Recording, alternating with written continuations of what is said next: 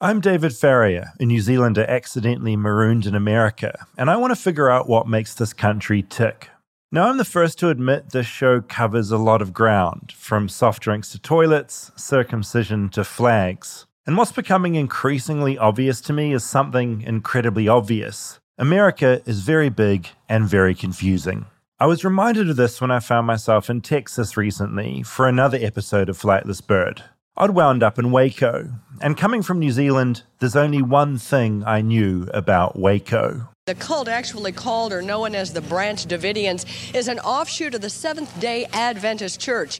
This year marks 30 years since the Waco siege, when federal officers, law enforcement, and the military raided the compound occupied by the Branch Davidians. It didn't go well.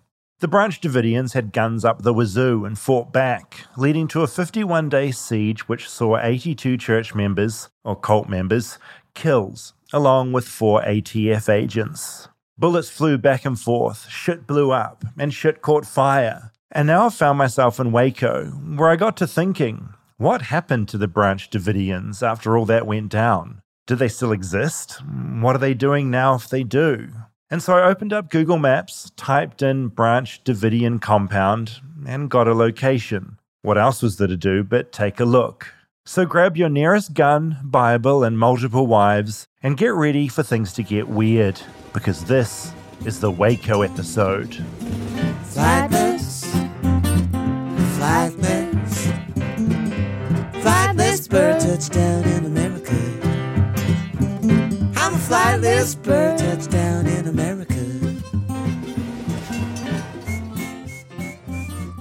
So, when I was in Waco, there were two things that stood out as topics. Mm-hmm.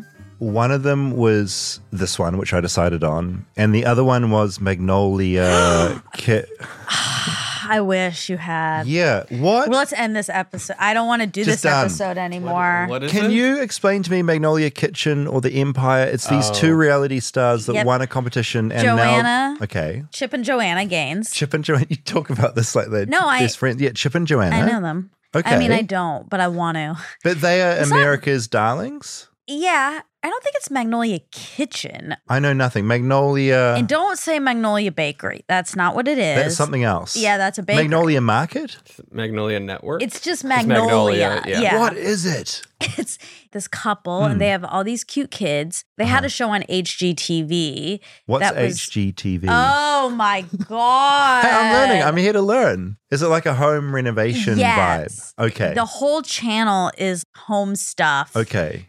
It's a great channel. And what made them cut through? Because obviously they're huge. Because they, from what I understand, they've transformed Waco into this whole other thing. Exactly. Yeah. So they had just this regular show Hmm. and they renovated houses. Mm-hmm.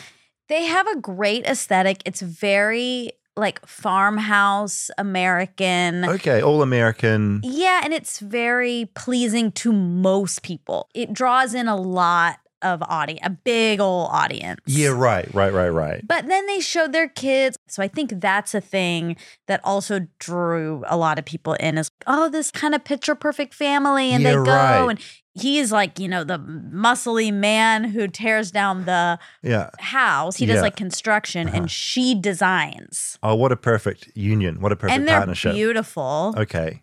Everyone right. loves beauty. Well, everyone, because when I went to the Dr. Pepper Museum, Yeah. the Dr. Pepper Museum said since they've moved into town, the foot traffic to the Dr. Pepper Museum is through the roof because, Because- just because everyone's coming to town for them. So my point is, I'm sorry because I know you would have quite liked that topic. So maybe I'll go back I and love do them. design. It did seem it's a bit culty as well, though, isn't it? I don't want to draw comparisons between the Branch Davidians and Please don't. Magnolia, but like people love Magnolia. So it's that family unit, man and woman, cute kids. Yes. I'll build the house, I'll pop the kitchen in, boom. Yeah. I don't want to say they're culty.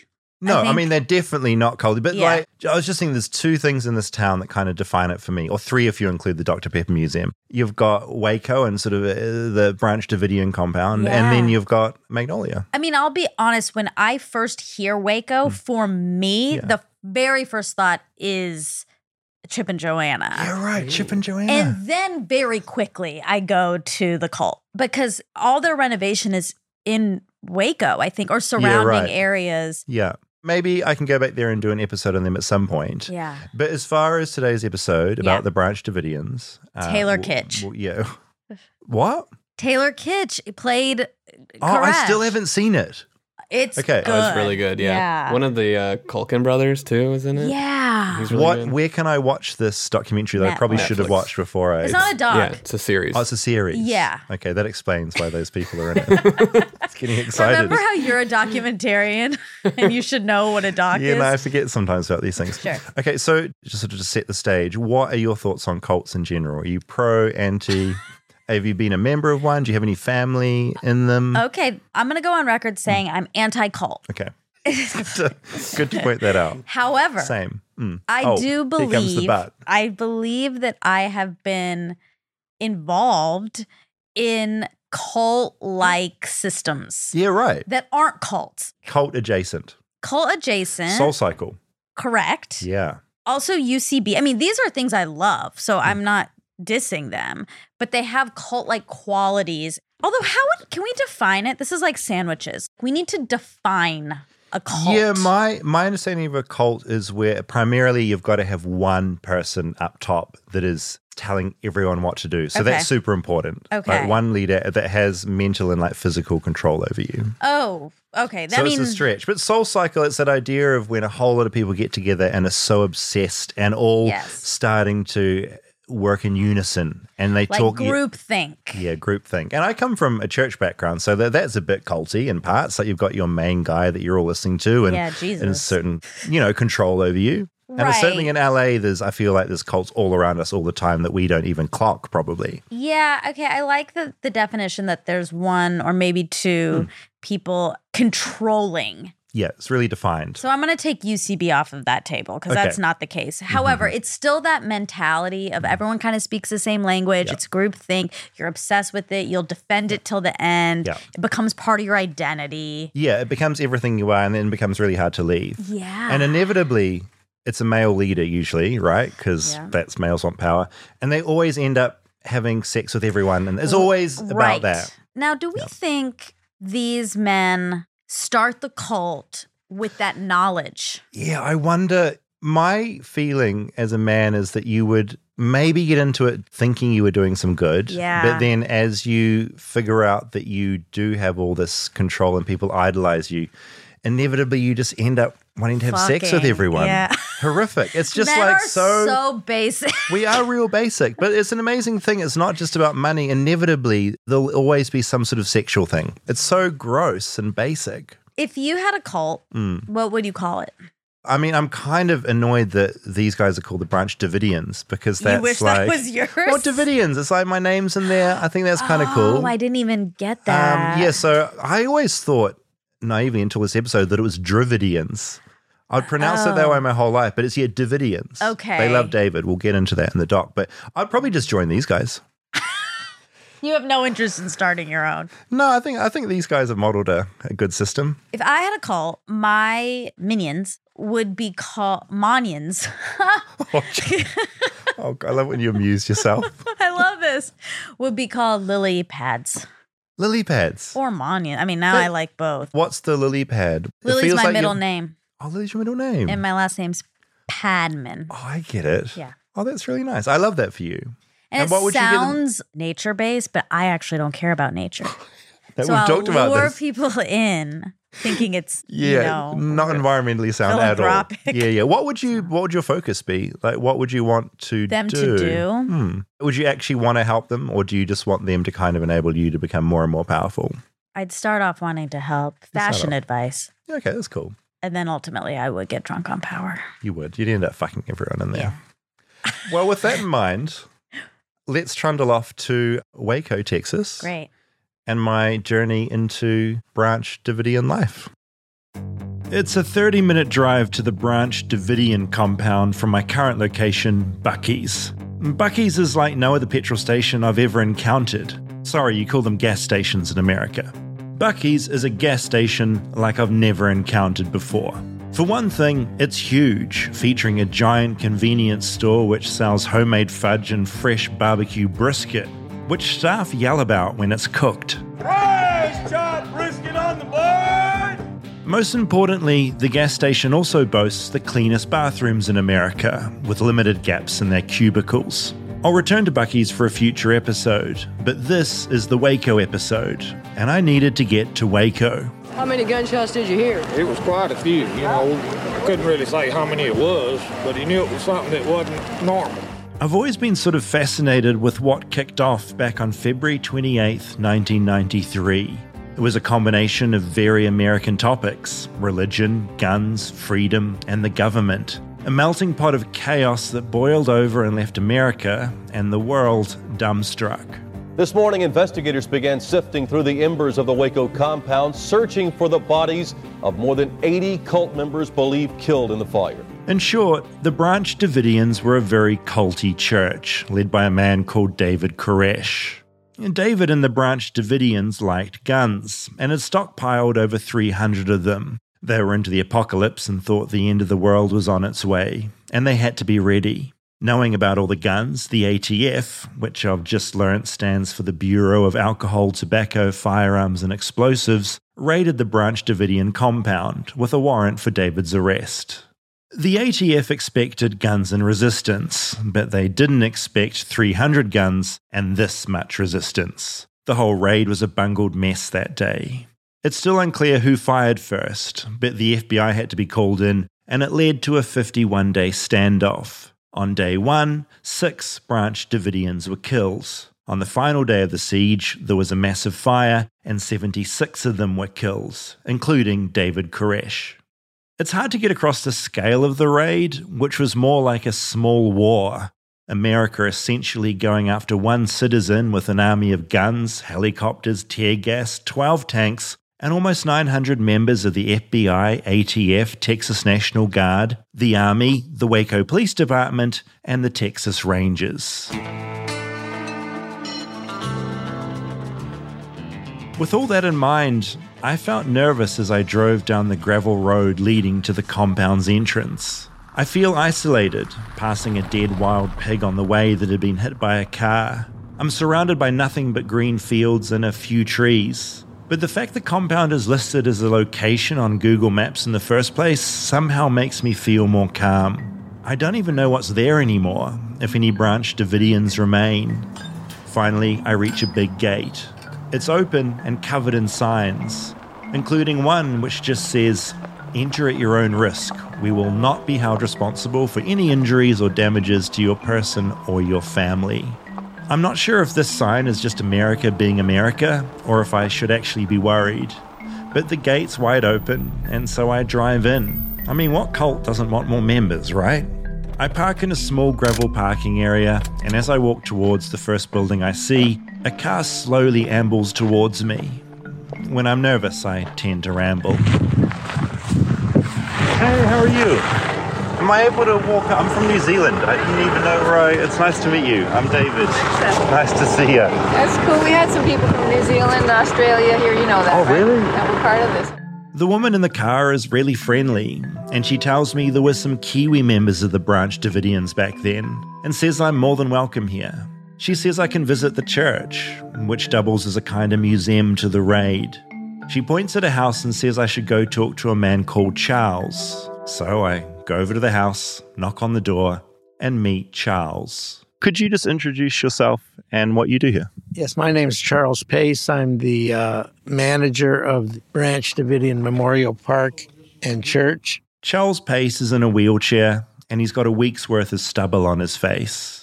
He tells me he's been a Branch Davidian since 1973 and an ordained minister since 1980, and that yes, the Branch Davidians still exist and are still here. One of his eyes is glazed over, and as he looks at me through the other eye, the first thing he tells me is that I remind him of another David.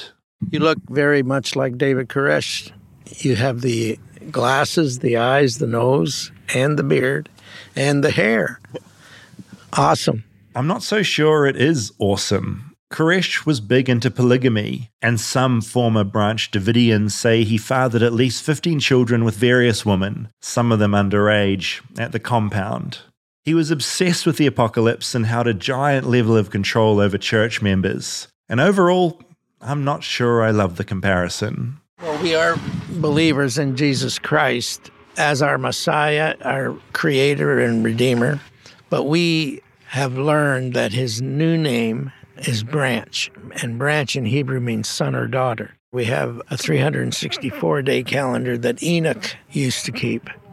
So we go by that, but we do keep the uh, feasts of the Lord on the days of the different months. For some context, there would be no Branch Davidians without the Seventh day Adventist Church, a denomination of Christianity. Seventh day Adventists first appeared 160 years ago in Michigan. Starting with about 3,000 members, today there are about 19 million of them worldwide. And the Seventh day Adventists, uh, with whom their name has been associated, this sect uh, has disavowed any connection with these folks. Is that correct? Yes, indeed. As I mentioned at the top of the live shot, they broke away from the Seventh day Adventist Church. It is an offshoot, but it is not in any way associated with that well known organization. Back in 1935, there was a spin off from the Seventh day Adventists who called themselves the Davidians. Two years later, when the founder died, there was a battle for power. And that's when another spin off happened the Branch Davidians. The Branch Davidians loved the name David, mainly King David from the Bible. They thought the apocalypse was coming very, very soon, and that would lead to an entire kingdom of Davids, which, to be honest, sounded pretty good to me. Then in 1981, another David came along David Koresh. David decided he wanted to be the leader of the Branch Davidians which was being led at the time by a man called George Roden. David decided to sleep with George's mum, which George was pretty annoyed about. Threatened by David, George then tried to raise a corpse from the dead to prove his leadership skills, but that didn't work. You can't raise a corpse from the dead. David was gaining power and followers, and started a third spin off, confusingly named the Davidian Branch Davidian Seventh day Adventist Association. Things got increasingly intense between the two men, and all came to a head in 1987 when there was a shootout between George and David. I guess somehow David won because he became the new leader of the Branch Davidians, and George went to prison. George would later go on to whack a man in the head with a hatchet, killing him, and he ended up in a mental asylum. I told you it got weird. I'm curious about what the Branch Davidian in front of me thinks about the religion today and David Koresh now. His answer was very complicated, but essentially he thinks David Koresh did a bunch of bad stuff in order to fulfill a prophecy. I see him as a martyr. I see him as a man that believed that he was actually called of God to take men's wives to become an apostate. Because we never believed in polygamy. We never believed in having guns, but he had to become an apostate. All of David's guns and wives, mainly the guns, led to the government taking an interest. They wanted to make David Koresh the scapegoat. So they started demonizing him on the media, saying he's raping the women and molesting the children. But he was willing because he knew that they were going to massacre him. He knew it from the prophecy. God had to raise an army. The government had to come in here because that's what the prophecy says.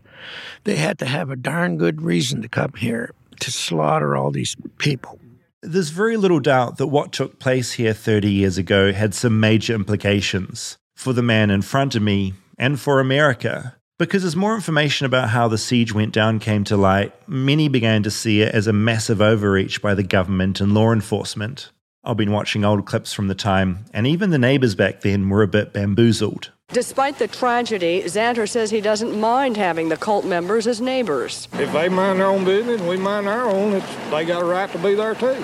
And so for many, Waco showed that maybe the government had too much power. It gave various militia groups the evidence that proved what they already thought that the government was prepared to attack its own citizens with tear gas, guns, and tanks.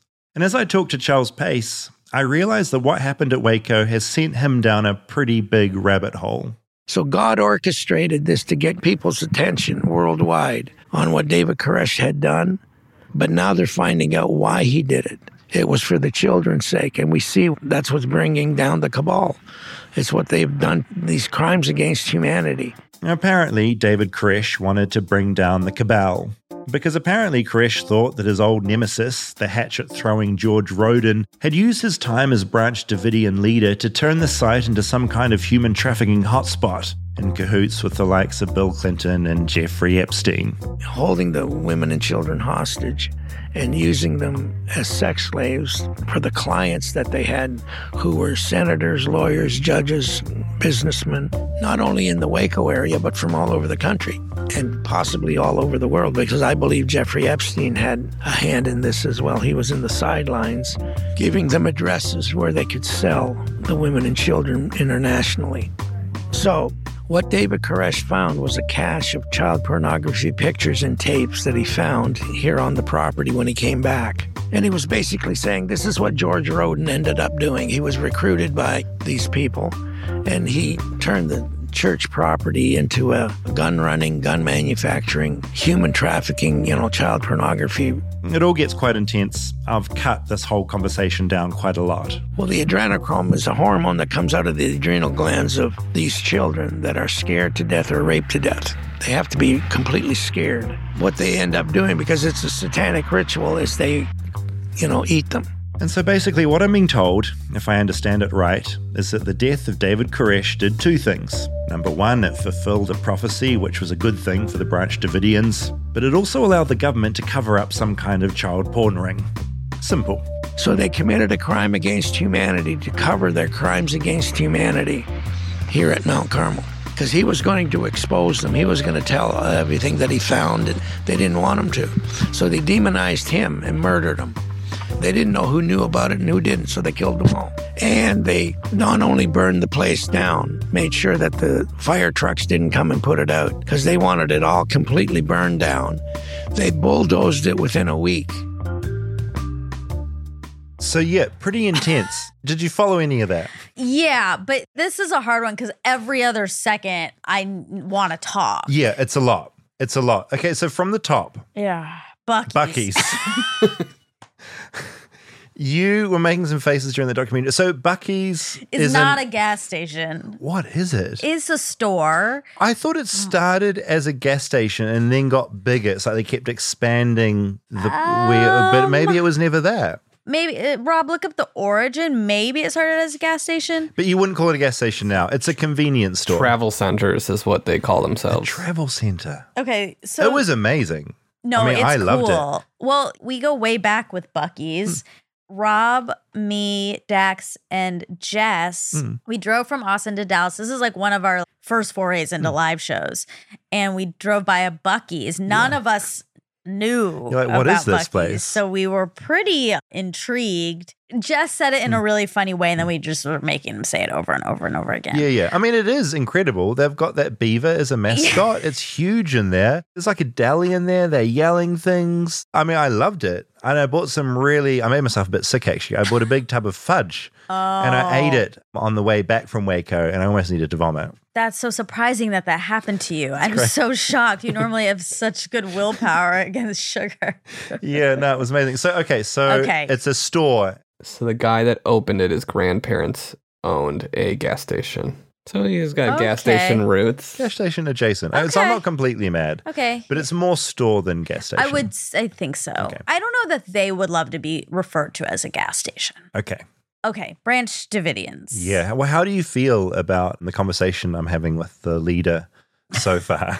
He's a pretty intense guy. A lot of ideas bouncing around in that noggin. A lot of ideas. I feel real angry. Hmm. I didn't know adrenochrome went way back. It was interesting. It was one of those conversations that you get into sometimes where it kind of starts in a bit of reality. And as you talk, things just spiral into a whole other place. And it's also a dissonance. He was so nice. He's in a wheelchair. We just sat out on his porch Yeah. and chatted. And he was nice, but he was also essentially, from what I understood, and he was really confusing to sort of understand his logic, but he doesn't belittle David Koresh because all the bad stuff Koresh did was basically part of God's master plan. And so he kind of gets let off the hook. He had to be a martyr. And so ultimately, what he did is sort of good because everything had to happen that did happen. He's not belittling him at all. And, and my I hear that as he still considers him a big A good big deal. part. You're right. And when you go in there, there is a big monument and his name's up on there and some of the other leaders. And you're also on the grounds where this raid happened. Yeah. And it was huge. I didn't clock the size of the whole thing. Like Yeah. tanks were sent in, Right. hundreds and hundreds of agents. I I mean, that's the interesting thing as well because David Koresh was clearly a terrible person, but also the way it was handled was also so out of control and insane. And, you know, I know. kids know. got killed. Uh, oh God. I mean, this is a slippery topic, honestly. Oh, chaos all around. And I also know so little about the context of all this stuff. Yeah. I think if they knew that he had all those weapons, which they did, right? By the time the raid happened, they, knew had he- intel. Knew he had a lot of weapons. Yeah. Yeah. I think they were still surprised by the number, but they needed to do something. Or did they? No, they did. There's kids and all these women. It is illegal. It's illegal in America to have multiple wives. Yeah. So, regardless of what else he's doing, he's breaking the law there. Oh, there plenty of reasons to get involved. There was a lot of there was um, former members had come out by that point, and there were stories of some of his wives were underage. There was Yes. the guns. There was all that stuff. Exactly. Stay tuned for more Flightless Bird. We'll be right back after a word from our sponsors. Flightless Bird is brought to you by Indeed. Now, what's better than finding quality candidates? It's finding them instantly. And for a powerful hiring partner, you need Indeed. Indeed is the hiring platform where you can attract, interview, and hire all in the one place. Don't spend hours on multiple job sites looking for candidates with the right skills when you can do it all with Indeed. Indeed's US data shows that over 80% of Indeed employers find quality candidates whose resume on Indeed matches their job description the moment they sponsor a job. Now, something I love about Indeed is that it makes hiring in the one place so easy because with Instant Match, as soon as you sponsor a post, you get a short list of quality candidates whose resumes on Indeed match your job description, and you can invite them to apply straight away. So join over 3 million businesses worldwide using Indeed to hire great talent and fast. Indeed knows that when you're doing everything for your company, you can't afford to overspend on hiring. Visit indeed.com slash bird to start hiring now. Just go to indeed.com slash bird, indeed.com slash bird. Terms and conditions apply. Cost per application pricing not available for everyone. Need to hire? You need Indeed. Flightless Bird is brought to you by Helix Sleep. I have been on my Helix Sleep mattress now for about oh, coming up on a year actually, and my sleeps are better than ever. I have a really bad back, and so I need a good firm mattress that suits me. And Helix has a whole range, but their firm one is the one that sorted me out. Helix is a premium mattress brand that provides tailored mattresses based on your unique sleep preferences. Their lineup includes 14 unique mattresses, including a collection of luxury models, a mattress for big and tall sleepers, that's me, and even a mattress made just for kids. To find out which mattress is best for your body, there's a Helix sleep quiz that you can find online. It finds the perfect mattress for you in under two minutes and the personalized mattress is shipped straight to your door free of charge. And yeah, when I took the quiz, it matched me with a firm mattress, which has really, really helped my whole existence. Helix is offering up to 20% off all mattress orders and two free pillows for our listeners. Just go to helixsleep.com slash bird. This is their best offer yet, and it won't last long. With Helix, better sleep starts now.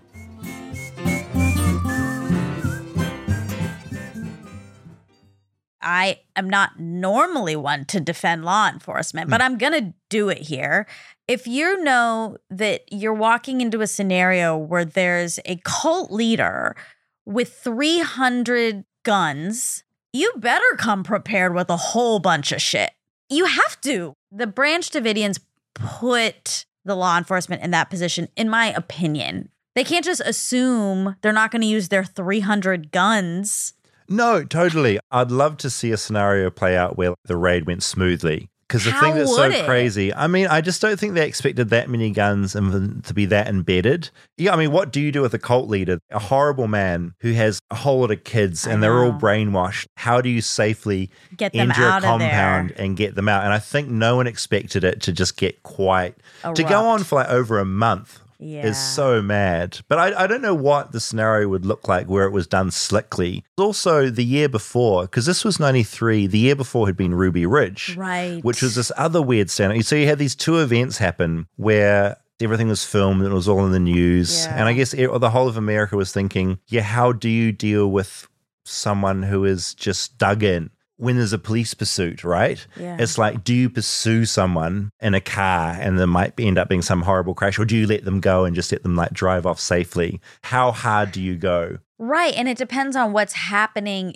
in that car. Like, Totally, 100%. if a child is being kidnapped in that car, I want them to chase that car down and help. But then, yeah, then you, what someone would say is, and then they killed the kid. Totally. Yeah. Does the chase itself make the situation even Much worse? And that's like a debate that I feel is happening in every, it's happening in It New Zealand, is. it's happening in America. Like, when do you just stop? I think there's a rule here in America now, some states, once the chase escalates, you've got to back off. Really? Yeah. So there's like, it's, it's just such an interesting way to think about how to handle things. Yeah. It's so tricky because you're dealing with irrational people here and brainwashed people. And that's a very deep psychological pursuit. Like, it's not like you're chasing you down the street. You'd probably stop. Like, you're I'd like normal to think for I the probably would. part. yeah. But thanks so much. really given me. But these are not people in that headspace. So you Yeah. can't really think of it in the same way. I don't know. No, 100%. I mean, I don't know how you negotiate with the cults. It seems like a difficult job. And yeah, they obviously didn't manage to negotiate. Did they try? I think yeah, they, tried. there was negotiations the whole way through. Like Right. they were trying to get Koresh to let cult members out. Right. And he'd back off. He'd say he was going to, then he wouldn't. Yeah. Um, there was a lot of investigations into who fired first. The general agreed thing is that basically David Koresh started fires inside and they all basically self-destructed at the end of the day. And the, you know they shot each other to like put themselves out of their misery because the fire Oh had started. It all got pretty bleak. There was like a kid that was stabbed. It was all awful. But the weird thing is i was thinking all this as i was on this because these are the same grounds where all this happened. So yeah it was weird. How did you feel about being compared? That made me feel It felt pretty icky. awful. Yeah, Yeah. I'm not a big David Koresh fan, and that felt bad. And but he was just being nice, you know. It's like someone saying, someone else saying, "Oh, you remind me of like Brad Pitt. You're so handsome," or something. but he was doing that with David Koresh, you I know, which for me was not. I'm not. I wasn't happy. Did he know him personally? Like, was he part of No, the branch no, no. There was at an overlap there, so it's not like he was buddies, but his teachings. I was gonna ask is the reason his eye because he got shot. Oh no, well no, that's the thing I was wondering about because he was he'd obviously physically been through some stuff, and I was wondering the whole time an awkward thing to bring out, like were you here during the siege? But he wasn't. He came in after. He was converted by the siege to He join. was just he'd always been into one of the offsets of the Seventh Day Adventists, Oh. and when he sort of heard about all this happening, and some people when they saw what happened did side in a way with the cult, but just because of the overreach, is this idea of like the overreach of the government, This like it's that whole thing, that whole thing. establishment, So like certain people reacted to that, Yeah. and he's a certain sort of person. You know, he's also a certain sort of person that believes that politicians are eating babies and stuff like that. Anyway, should we spend some more time with him? Yeah. Yeah. Maybe Charles senses me turning out a bit from the conspiracy theory stuff, Mm, but he tells me he has some work to do and urges me to go and check out that church where he gives a sermon every Sunday. He points to a building in the distance. This is what I teach here at Mount Carmel, and people come two to three hundred a week, and I get to tell them about David Koresh. Charles says the church doubles as a kind of museum and says I can learn more about the truth of the 1993 siege. And so I leave Charles's house and walk around the grounds a little. I see a giant marble memorial with the names of all the leaders I've been learning about. There's the founder of the Seventh day Adventists, there's the founder of the first spin off, the Davidians, and then the founder of the second spin off, the Branch Davidians. And there's David Koresh's name, too. Next to that big monument of leaders is a slightly smaller one, listing the names of those who died here over that 51 day period. I continue down a gravel road towards the church. Mm, This is a new building. Most of what existed in 1993 burnt down. It's strange to imagine this whole place on fire, Branch Davidians hiding in buildings and burning in underground bunkers. Just outside the church is a hole in the concrete that goes down into the ground, and there's a sign next to it that just says the vault area where the mothers and their children were gassed to death. And yeah, mothers and kids died here. Some is two years old. I walk over to a swampy kind of area, and mangled pieces of mostly buried bus poke out. This place just feels, I mean, it's an overused word, but surreal. Just standing at the old pool looking in, full of very green water at the bottom. It's really quiet. I approach the church, which looks unassuming, just a bog standard small wooden church. The door to the church here says the branch, the Lord our righteousness. It's a flagpole outside the church. It's got a Trump flag waving in the wind. I walk through the doors and discover I'm not the only visitor here today. Gary and his wife are also visiting for the first time. Did you guys know anything about what this place is? Like, what does this place represent to you? Well, we knew about the history. That's why we came by. My family is from Waxahachie, which is about 60 miles away. And I've never been here. I've actually not been here since about 30 years around when this happened. This is like number 20 on the top 60 things to do in Waco. So we came by and we were curious and you know, sometimes you wonder about our government. And I remember way back then, the government took a lot of um, criticism. And when you see that memorial over there, to me, the chilling thing is how many kids were under 10. I think it said 28 were 10 and under. So obviously, adults were making their decision. And their decision was their life was ended prematurely. What could those kids have done had they lived? We start looking around the church. There's a stage, a pulpit, and a projector. Normal church stuff. A Bible sits on a chair. But all around the walls, a chaotic assortment of images taped to the wall, texts and slogans, capturing the paranoia, conspiracy, and beliefs that endure here. I spot a couple of Trump 2020 signs and a few shirts for sale. Tonally, it's all over the show. There are chilling photos of buildings on fire, and then a bunch of postcards for sale showing David Koresh loading a rifle, a cheery font proclaiming, I will meet you at my door anytime. It's by far the strangest church I've ever been in. Well, I like history, so this is like a museum feel. And I don't remember, so these pictures are very interesting. So you see the compound intact, then you see the fire, and then you see more, and then you see the inn. And then they have the FBI trophy pictures. And so I'm not a big Trump supporter, but what I did like about Trump was about the fake news stuff. And he's kind of speaking to that too. Because New York Times or Washington Post says something, that doesn't mean it's gospel because they have their politics behind it too. So I just think it really goes back to being a critical thinker, loving your country, but just not buying everything, as they say, hook, line, and sinker. And what was it like being in America? Because I was in New Zealand and tiny when that was happening. I was a kid. What was it like hearing that on the news, and what do you remember feeling then? Well, because I have Texas roots, it gave me more interest. And I'm an educator, a college professor. And at that time, we talked about it in my college course.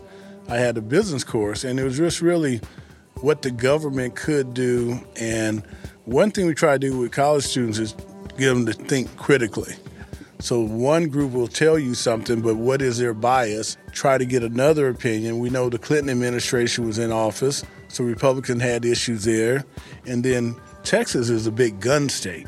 And a big part of this was they had firearms. I leave the church and walk out into the sunlight. The grounds here are sprawling, but I'm not quite sure what this land is used for. A few cows here, the tractor in the grass. Doesn't feel like there's a lot being done with this land. A pickup truck slowly makes its way past me. I go over and say hello. I glance into the back seat and see a compound bow resting there. There's a bunch of loose ammunition next to the driver.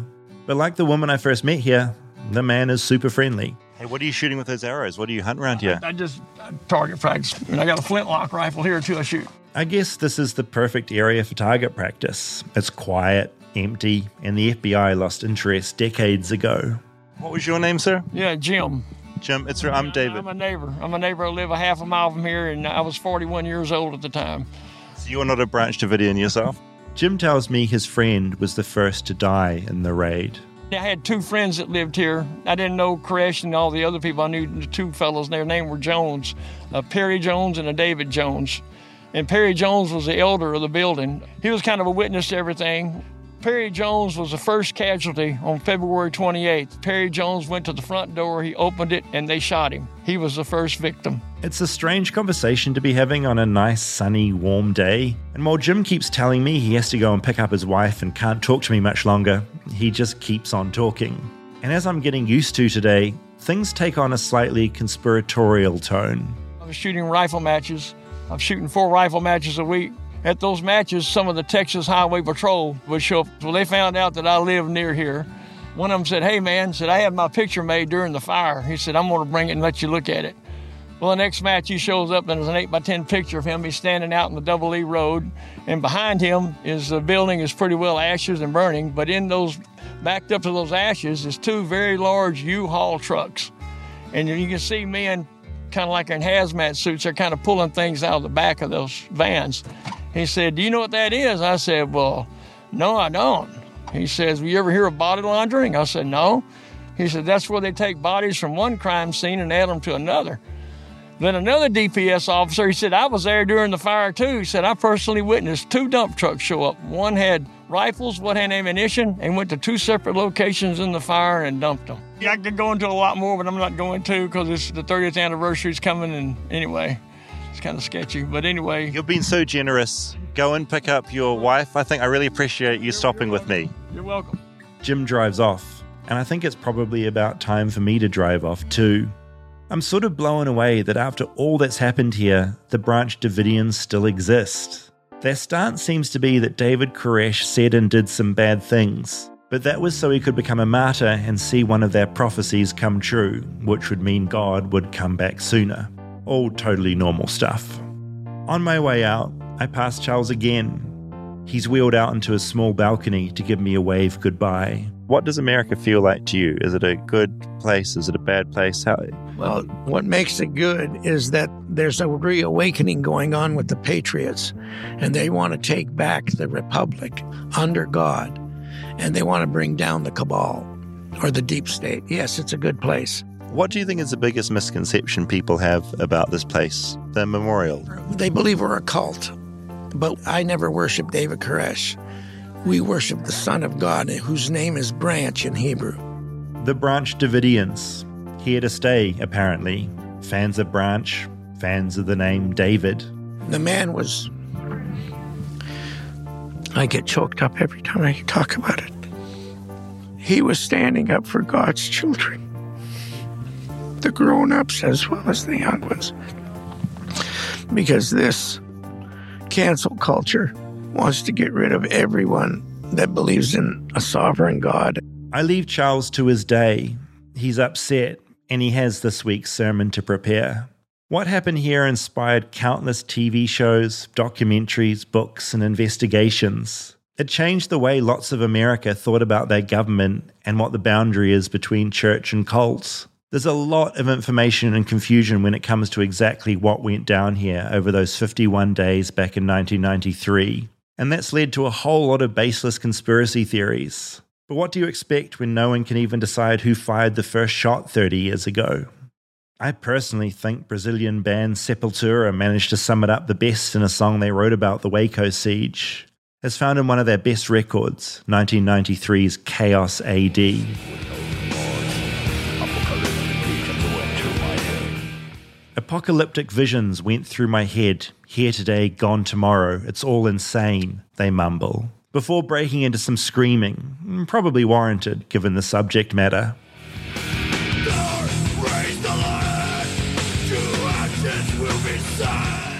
Terror raids the land. To ashes will be sent. In the name of God, lives cast away. In the name of God, we're all dead. I keep driving, driving away from this very strange part of America's story. So yeah, Woof. quite a quite a trip. Woof. And yes, you are correct. He was saying that cancel culture was the thing that was David Koresh's downfall, which is I just objectively just- kind of you know, funny. It's funny until you let it sink in that that's a real person Yeah. Who really believes these things, and there are many. Yeah, it, was, it felt rough. It felt pretty bleak. That is so upsetting. Well, he preaches to two to three hundred people a week. I mm-hmm. feel like he was exaggerating the number. That, that doesn't seem possible, Dave. But yeah, it was a really weird place to be. The atmosphere of the place was very quiet. Like there wasn't even really any bird song or anything like that. It was all very quiet. Yeah. And things like that pool that was in complete disrepair, uh, bits of a bus sticking up from like under the grass that had been buried, little hints at what was there before. And then when you go into the church, which just has images of the fire and all the FBI raid photos on the walls, it's just a lot to take in. Yeah. And he's there just being like, yeah, you know, Mar- Koresh was all right. You know, He was more crying. than He was saying crying. he's all right. He And was people- crying Yeah, and people don't often cry. I So to have someone cry about this, it is a lot. Ultimately, what it boils down to is David Koresh, terrible human, pretty weird that Branch Davidians still even are happy to call themselves Branch Davidians. Most people would be like, oh, that got a bit out of hand. Let's drop it. But their narrative is that it got a bit out of hand because of the government. I mean, that's what sucks that you've got a cult leader and all these kids and like young people drawn in who are then stuck sad. there. I know. That can't get away. And then, due to like bad communication, the raid didn't go great. And it all just escalated into horrificness. And then everyone's just embedded in their beliefs even more. Ugh. And I mean, the kid part is so devastating. It's, hor- it's horrific. It's- yeah. I mean, it's literally they were trapped in there. Like, David wouldn't let them leave. Yeah. In the end, and they're just left in there to die in flames. and they uh, aren't choosing any of these decisions. And one thing I do agree with the professor that I don't think you should just blindly believe Oh, of what course not. you're No. reading, what you've been told, even if it's from something you trust. It's nice to have multiple sources. I sign on to that. But the mental gymnastics that it is taking them to make this sound good and plausible and worth it. Yeah, leaps. Like, yes Leaps and leaps and leaps. It's the government's fault, but also he knew it. He was supposed to die all along because it was the prophecy. But also, it was the government's fault, even though they planned this for the government. Like, It what? was one, I mean, what I played there, we talked for a couple of hours, and what I played was like the most distilled version. The loops and the Yeah. convoluted storytelling to try and justify what had happened, and it's still being okay to be part of that particular religion or AKA cult. It's a strange thing to listen to. Yeah, and it is a reminder that people, regardless of your ideology, you need other people. They want companions. That's how these cults happen. It's Yep. a fast track into friendship, really, and Yeah. companionship. Well, it's community. Yeah, Yeah. it's what we all want, right? Fine line between community and cult. Yeah. And it's funny because everyone I met, like honestly, Mm-hmm. people driving through, I didn't meet anyone there who was like, yeah, this is fucking crazy. Everyone had slightly bought into it or had friends that were involved and all had this conspiratorial extra bodies were being dumped or moved or various things set up. Everything around, around Mount Carmel just can't get away from all that shit. I It's didn't even stuck. understand that rationale. Why would the government be bringing in more bodies if the government's in trouble in the first place for having all these people dead at the end of it?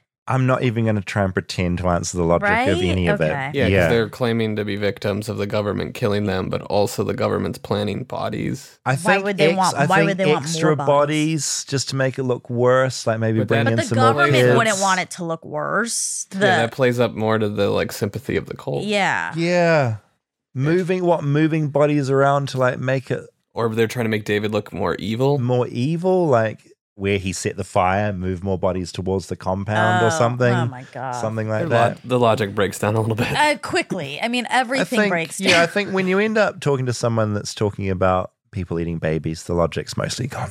So yeah, that was the uplifting Waco episode. that was heavy. But we'll go back for Magnolia, which will be a different tone. That'll be nice. And maybe Buc-ee's. Yeah. I don't like, but I am fascinated by these really specific pockets Me that too. exist. I like that you can drive in and have a chat to them. It's an interesting thing. If that had happened in my particular cult, I would definitely drop it. I'd be, it's time to move on. Yeah. I'm going to do something else. If that happens to the Monions, It's going to strain our friendship, I Uh, think. It'll be it? difficult. It'll be difficult. you don't think we can come back from that? It'd be hard. I mean, look, I don't foresee how this is going to happen in a fashion cult, but Hmm. you never know. No, you never know. Give your fashion cult a few years and you never know where it's going to end up. But yeah, I like to think maybe in this episode I become less American because I don't want to think it made me more American because it makes you feel like then I'm maybe into cults or something. No, but I think you learned about a big American incident. So in some ways, Yeah. That makes you more I'm yeah, American. I'm more American. yeah, I'm going to give you some points. Thank you. We will have a less death involved episode next It time. was good. I didn't know a lot of that stuff. Great. So that was It was a trip. Yeah. All right. Thanks, well, guys. have a great day. Good luck with your cult. All right, we're rolling on important add-on. Okay, just Hmm. so everyone knows, we wrapped this episode, Mm. moved on Mm. to record Did- something did some completely different, did some ads, Mm. and then I remembered I had really something really important to say. Okay. About Waco? Yeah. Okay. I'm wearing cowboy boots today. You are. And I never wear cowboy boots. And No. we're doing an episode on Waco. That's Sim. That's oh, this is a this is a stretch. You- so No, so you looked down and saw your boots. Yeah. and said, "Rob, open up the session again. We're going back in." Well, why don't you just match yourself into the Branch Oh my Davidian God, compound and an- sign up? It's another ding ding ding because of my fashion cult. Oh my God, it's everywhere. Oh, shut that session down, Rob. So if you want to join Monica's fashion cult, go follow her at uh, ML Padman That's on right. Instagram. Thank you. I think you're a Manian. That was really good. They're good boots.